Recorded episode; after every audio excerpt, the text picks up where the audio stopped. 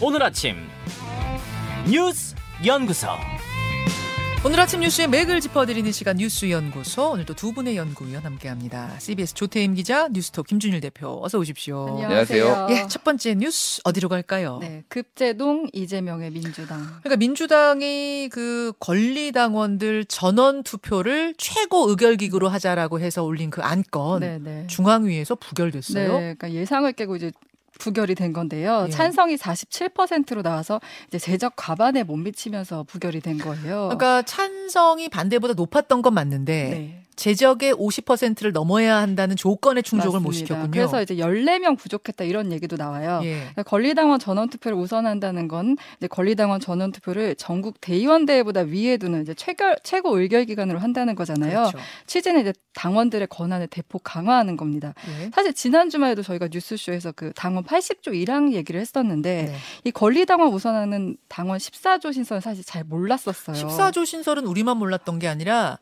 박용진 후보도 몰랐대요. 네네네. 이게 불거진 게 지난주 네. 금요일입니다. 예. 그러니까 이 안과 관련해서 박용진 후보는 일부 강성 당원들 목소리가 과대대표될 수 있다 이렇게 반대를 했고요. 네. 조홍천 의원도 당내 공론화 과정이 없었다. 그래서 예를 든 게 독일 히틀러 국민 투표제가 악용됐던 경험을 언급하면서 음. 충분한 논의가 필요하다. 중앙의 연기를 주장하기도 했었어요. 예. 네, 근데 보통 이제 당무회까지 거친 안건은 통과되기 마련이고 그래서 이제 중앙에서 무난하게 통과될 걸로 봤는데 음. 의회의 결과가 나온 겁니다. 그렇죠. 아무래도 이제 비명계 중심으로 이재명 의원의 뭐 사당화 이런 우려가 좀 작용한 것으로 보이고 음. 또 중앙위 자체가 이제 친문계 의원들이 많다 보니까 이런 결과가 나온 거 아니냐 이런 네. 분석이 나옵니다. 그러니까 권리당원들의 전당원 투표가 최고 의결기구가 되면 음. 소수의 의견이 과대 대표될 수 있다. 이게 이제 반대측 논리였는데 그게 뭐 통했다고 봐야 되는 건가요?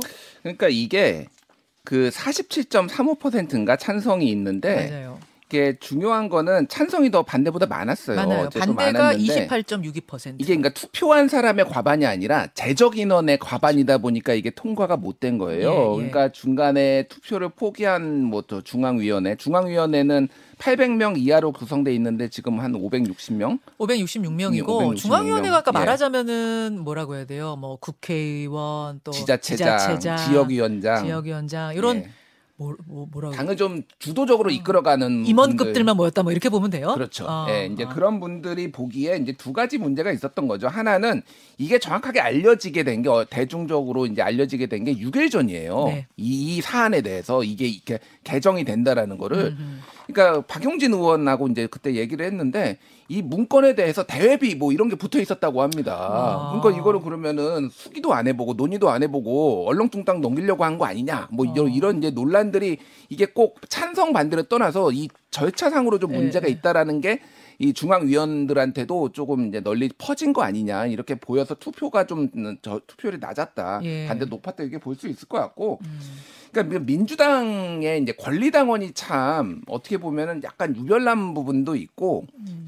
굉장히 좀 이제 열정이 대단하죠. 다른 정당에 비해서도 더 음, 그래요. 그렇죠. 모든 권리당원이. 예. 그래서 이제 뭐, 그, 뭐 소위 말해서 문자 폭탄을 받는 그 의원들 얘기를 들어보면은 네. 대부분 앞세우는 게 내가 권리당원인데 어. 왜? 그러니까 그렇게 얘기를 해. 이상민 의원 같은 경우에도 그런 전화도 받고 그러면은 그래서 네. 저는 30년 권리당원입니다. 뭐 이런 얘기를 이제 본인이 하신다고 그래요. 예. 근데 이제 이 권리당원이 이게 민주당이 좀 특- 어, 독특한 게 이게 이름을 따라간다 뭐 여의도엔 그런 얘기도 있어요. 음. 국민의힘에는 책임당원이라고 하거든요. 아, 아, 그 달라요. 또 네이밍이 예, 예. 달라요. 책임당원, 음. 권리당원. 그래서 민주당 당원들은 권리를 그렇게 앞세우고 어 저 국민의힘은 다- 당에서 당원들한테 책임을 떠넘긴다. 뭐 이런 여의도의 우스갯소리가 있어요. 있을 이거 정도로. 우스갯소리인데 근데 예. 약간 이게 진짜 그 당원들의 성격. 어. 그러니까 뭐 국민의힘은 뭐 제가 할 일이 무엇입니까? 저에게 좀 알려주십시오. 약간 이런 게 있다라면은 이제 민주당은 예. 이런 저 당당한 적극성이 우리의 권리다. 거죠. 뭐 이렇게. 그러니까 예. 이게 이제 이- 다 맞물려 있는 거예요. 그러니까 이게 굉장히 그러니까 그동안 문자 폭탄 보내고 이런 것들에 대한 당내 거부감들 이런 것들이 상당히 이제 반영이 돼 음, 있다라고 하는 거고 이게 가장 이제 또 문제가 되는 거는 이 지금 권리 당원 이 전원 투표에 네. 당원 특별당원 당규 제정 개폐를 다 권한을 줘 버렸어요. 아까 개시하고 폐회하고 하는 권한까지. 그러니까 특별 당원을 만들고 없애는 거를 이 전당원 투표에 네. 조걸었다고요. 아, 아, 예, 예. 이거는 그러니까 한마디로 얘기하면은 당원들이 한 20%, 15%, 20%만 모이면은 당원을 다 뜯어 고칠 수 있다는 얘기입니다. 최고 의결 기구가 돼버리고. 네, 네. 그럼 이거는 약간 돌이킬 수 없는 거고 대의민주주의 제도에서 직접 민주주의도 좋지만은 왜냐하면 전당원 투표를 했던 미- 민주당이 했었는데 그게 여러 번이 있었지만 하나가 위성 정당 만드는 거 제일 그 네. 최근에 있었던 게 또 하나가 그 이제 거기 서울시장, 부산시장 재보궐 선거 어, 후보 낸 거 작년에 참패했잖아요. 음. 그러니까 그런 이런 전략적인 판단이 정말로 항상 옳았느냐 이런 부분에 있어서는 좀 더 수기 과정이 필요하고 다른 결, 절차가 필요한데 이게 되면은 문제가 있다라는 게 결국은 어느 정도 먹혔다 이제 이렇게 봐야 될 것 같아요. 그러니까 직접 민주주의의 함정이라는 부분을 반대쪽에서 계속 이야기했는데 이번에 그게 좀 통한 게 아니냐 어제 결과가 이런 건데 조태임 기자. 근데 그렇다고 해서 그냥 이렇게 끝나는 게 아니고 지금 비대위에서는 재투표를 하겠다 이렇게 네, 얘기를 하고 네. 있네요. 그 전당, 그러니까 문제가 됐던 전당원 투표를 빼고 지난주에 설명했던 그 80조 개정안, 그 뭐 직무정지에 관련해 정치 탄압 등의 이유가 있다면 징계 취소를 당무위에 할 수 있도록 한 그 개정안을 이제 다시 상정을 하기로 아, 했어요. 그럼 이 전당원 투표가 최고 의결 기구 되는 요안 빼고 네, 네, 네. 빼고 그 80조 개정하는 거 네. 당무위에서 당직 정지할지 말지 결정하겠다 한 그거요. 네, 그래서 오늘 의원총회를 오전 11시에 한다고 하고요. 그리고 이제 오늘 당무위 소집한다고 하고 예. 내일 이제 중앙위원회를 개최할 예정이라고 어제 이제 신현영 대변인이 설명을 했어요. 했어요, 예. 네.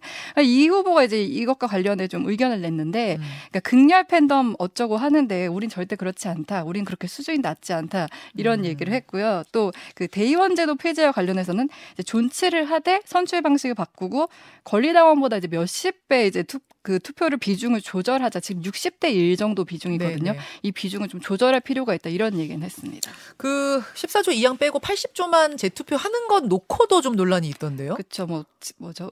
일- 일사부재의 원칙 예, 그런 거에 위배되느냐 아니냐 이거 갖고는 좀 해석에 해석이 분분하게 나오고 있습니다. 자, 민주당 상상황 그렇게 돌아가고 있습니다. 두 번째로 가죠. 대통령 일정이 건의 사랑해. 이게 또 어제 하루 종일 뜨거웠어요. 네, 그 윤석열 대통령의 대구 서문시장 방문 일정이 예. 그 김건희 여사의 팬클럽 건희 사랑 SNS를 통해서 공개가 된 거예요. SNS에 뭐라 공개됐어요? 네, 구체적으로 윤석열 대통령 대구 서문시장 8월 26일 방문 만원 차, 많은 참석과 홍보 부탁한다.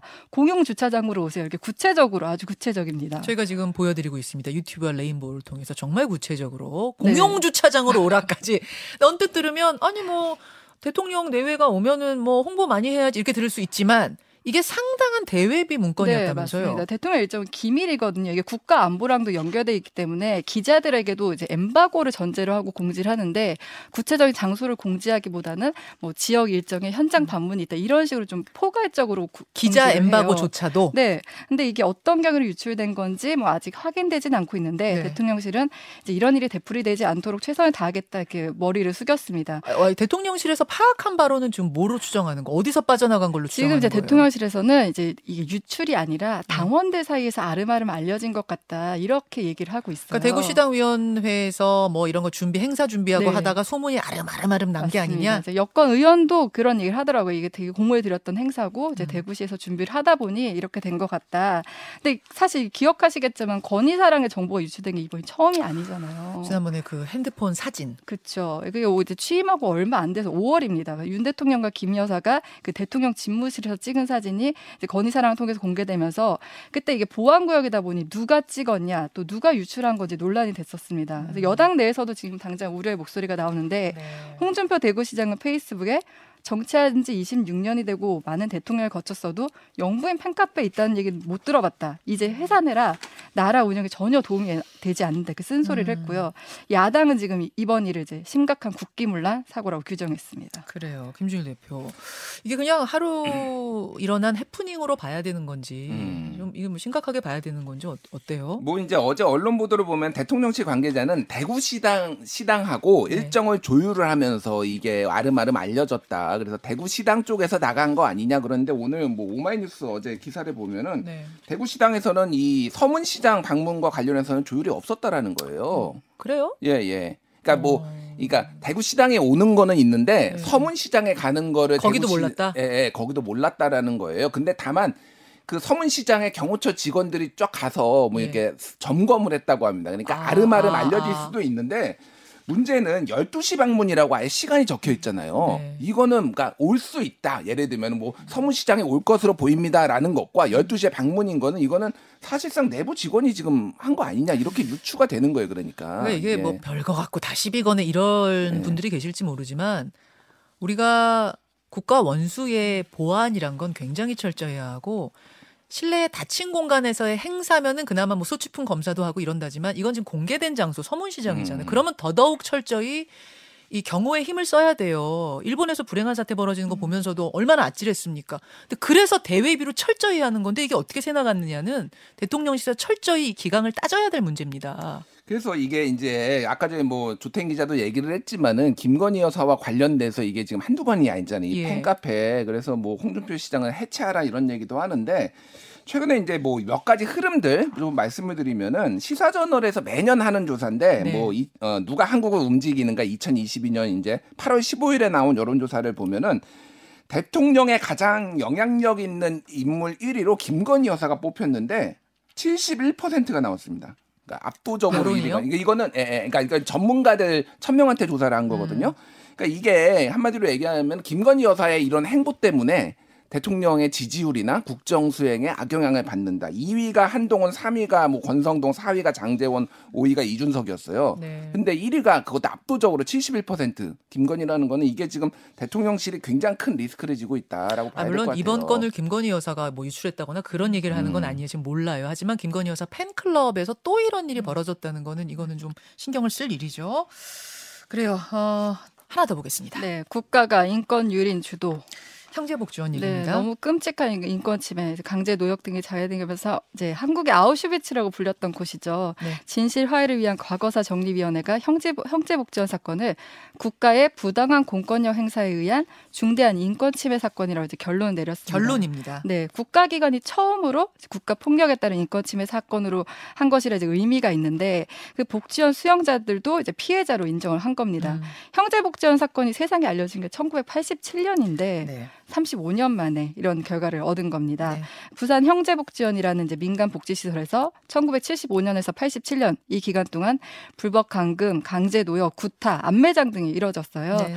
왜 국가 폭력이라고 하면 그때 당시 공무원, 경찰들이 이제 자의적 판단에 의해 불황자를 강제 수용한 건데 그렇죠. 이 불황자에는 진짜 불황자가 있었다기보다는 그냥 길을 가던 어린 아이나 뭐 음. 일반 시민들을 마구잡이로 끌려갔었거든요. 그렇죠. 특히 이 시기가 이제 1986년 아시안 게임 그리고 88년 서울 올림픽 개최를 이유로 불황자 단속이 심했어요. 네. 이번에 새로 확인된 거는 그 사망자가 552명으로 알려졌었는데 이보다 105명 많은 657명으로 확인됐고요. 사망한 사람만. 네, 사망한 사람만 네. 그리고 형제복지원이 수용자들에게 정신과 약물을 과다 투약한 정황도 발표를 했습니다. 요게 지금 처음 나온 거예요. 네, 뭐 네. 형제박지원 이야기는 저희도 인터뷰로 여러 번 다뤘습니다만 정신과 약물을 투약해서 뭐라 그래야 돼요? 관리를 했다? 요거는 지금 새로 드러난 거거든요. 음. 그렇죠? 그러니까 지금 뭐 그런 팩트들 그리고 뭐 피해자가 이제 105명이 더 있었다 뭐 이런 예. 것들이 어제 이제 나온 건데 네. 형제복지원 사건은 워낙 문제가 많았고 국가 차원에서 이거를 배상을 해야 되는 문제가 이제 계속 대두됐지만은 그게 제대로 정리가 안 됐어요. 문제는 진실화해의 이런 권고 요게 전혀 강제성이 없어요. 강제성이 없어요. 예, 그래서 이거를 만약에 피해가 이제 국가가 잘못했다라는 건 인정이 사실상 된 예. 건데 이거를 피해를 보상을 받으려면은 피해자들이 다 개별적으로 일류 한 사람씩 해야 돼, 한. 사람씩. 아, 그러니까 그래서 정부 국회에서 특별법을 만들어 가지고 이거를 좀 해결을 해야 된다 이런 목소리도 나오고 또 하나는 진실화웨이가 지금 옛날에 1기도 있고 지금 2기거든요. 네. 1기 때도 이런 권고 오니까 여러 건이 있었는데 지금 정부가 제대로 해결한 게 거의 없습니다. 음. 이게 그러니까 강제성이 없으니까 권고는 하고 그냥 알아서 다 지금 방치된 상황이에요. 이게 그러니까 지금. 억울한 걸 밝혀내는 것까지는 하는데 예, 예. 그 다음이었군요. 정부가 전향적으로 좀 받아 그거는 이제 뭐, 이- 뭐 윤석열 정부 문제가 아니라 그 역대 정부가 다 그렇죠. 그래 왔다라는 거예요. 그러니까 이거에 대해서 조금 다른 제도적 개선이 있어야 되는 거 아니냐 이런 지적들이 나오고 있습니다. 여기까지 여기까지 보겠습니다. 두 분 수고하셨습니다. 감사합니다. 김현정의 뉴스쇼는 시청자 여러분의 참여를 기다립니다. 구독과 좋아요, 댓글 잊지 않으셨죠? 알림 설정을 해두시면 평일 아침 7시 20분 실시간 라이브도 참여하실 수 있습니다.